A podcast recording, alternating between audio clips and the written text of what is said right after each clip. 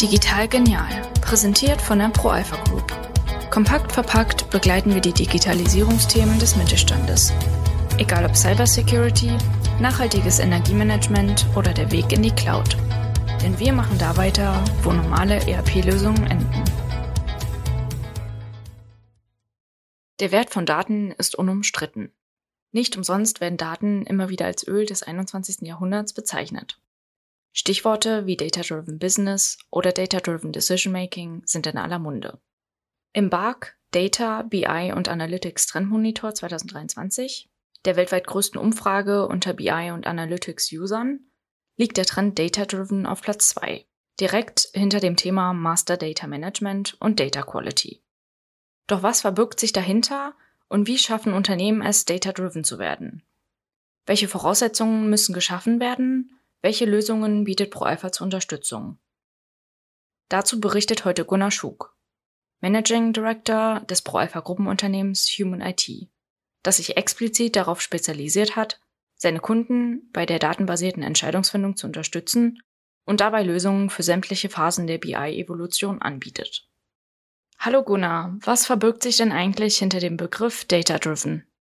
Ja, hinter Data-Driven verbirgt sich eigentlich nichts anderes als ein Denk- und Führungsstil in Unternehmen, bei dem Daten die Grundlage des unternehmerischen Handelns darstellen. Das heißt, Unternehmen wollen weg von ihrem Bauchgefühl und versuchen faktenbasierte Entscheidungen zu treffen, um ihr Business erfolgreich in die Zukunft zu führen. Okay, das klingt doch eigentlich ganz einfach. Und was genau sind die Voraussetzungen und die Herausforderungen dafür? Unternehmen, die datenbasierte Entscheidungen treffen wollen, müssen sämtliche Daten der Wertschöpfungskette sowie Prozesse in ihrem Unternehmen analysieren, Transparenz im Datenbestand schaffen, dafür sorgen, dass der Datenbestand valide ist und die Analysen sowie KPIs in geeigneten Reports und Visualisierungen aufbereiten. Insbesondere in heterogenen Datenlandschaften und Unternehmen, wo es unterschiedliche Systeme gibt, scheitert es oft bereits daran, die Daten zu bündeln und konsolidiert auszuwerten. Häufig haben Unternehmen keine Transparenz über die zugrunde liegende Datenstruktur, geschweige denn über die Qualität der Daten.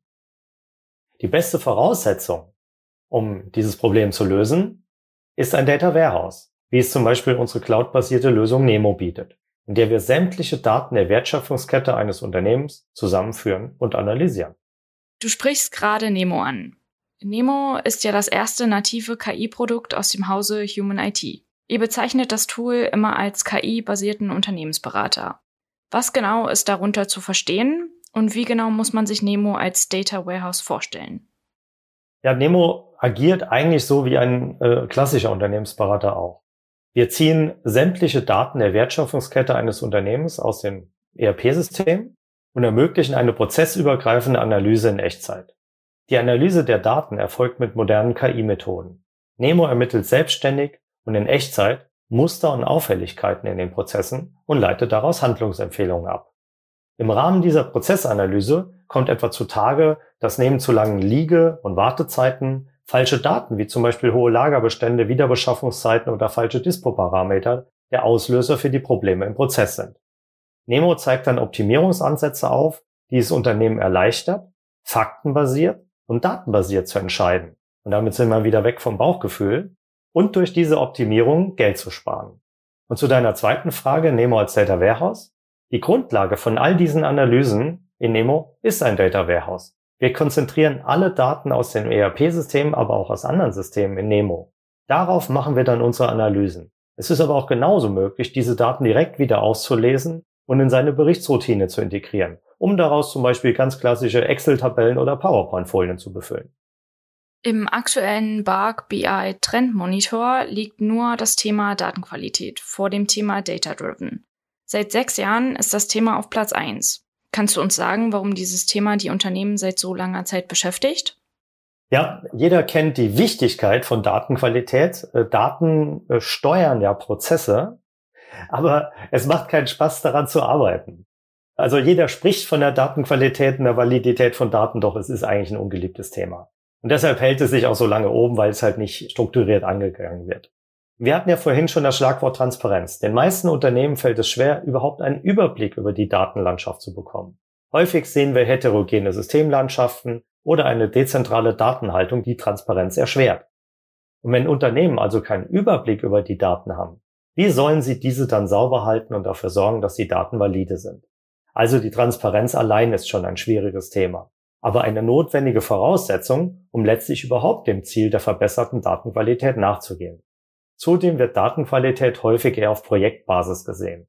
Dabei ist es eigentlich ein dauerhaftes Thema. Das heißt, es geht nicht darum, Daten einmalig zu bereinigen, sondern diese sauber zu halten, und zwar dauerhaft.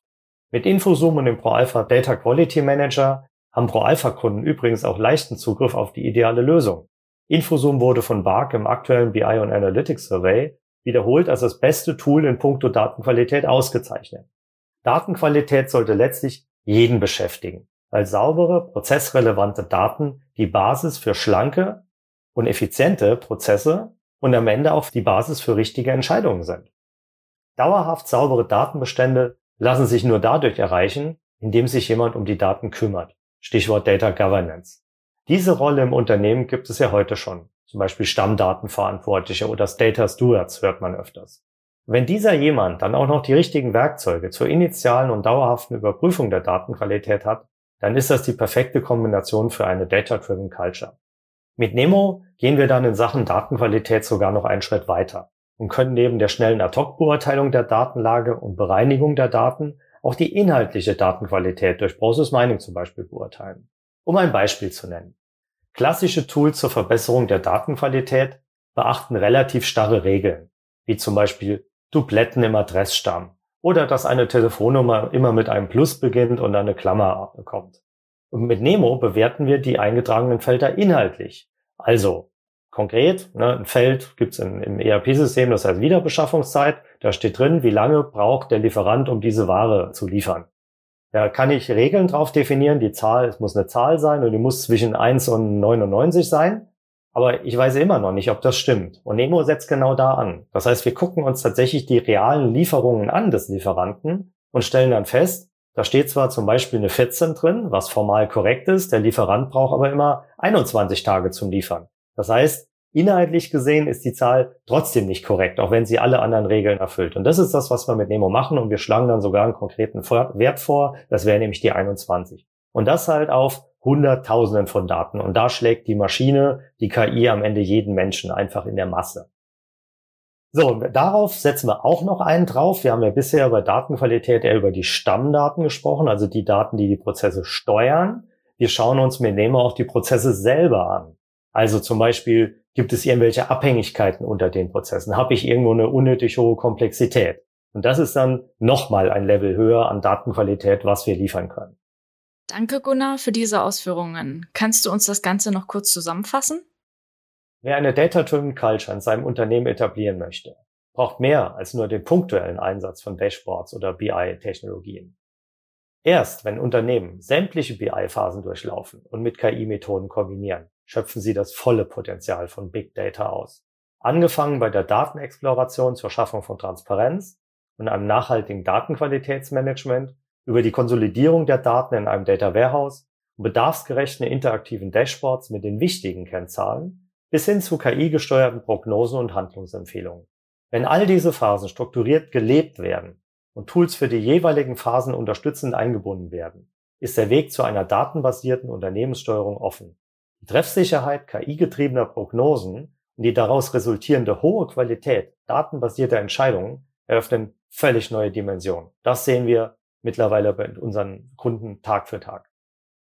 Noch ein letzter Hinweis für unsere Zuhörer. Wer mehr über die ProAlpha, BI, KI und DQM-Themen erfahren möchte, im Rahmen der ProAlpha Technology Exchange PTE gibt es einen eigenen Advanced Analytics Track mit neun Vorträgen zu diesen Themen.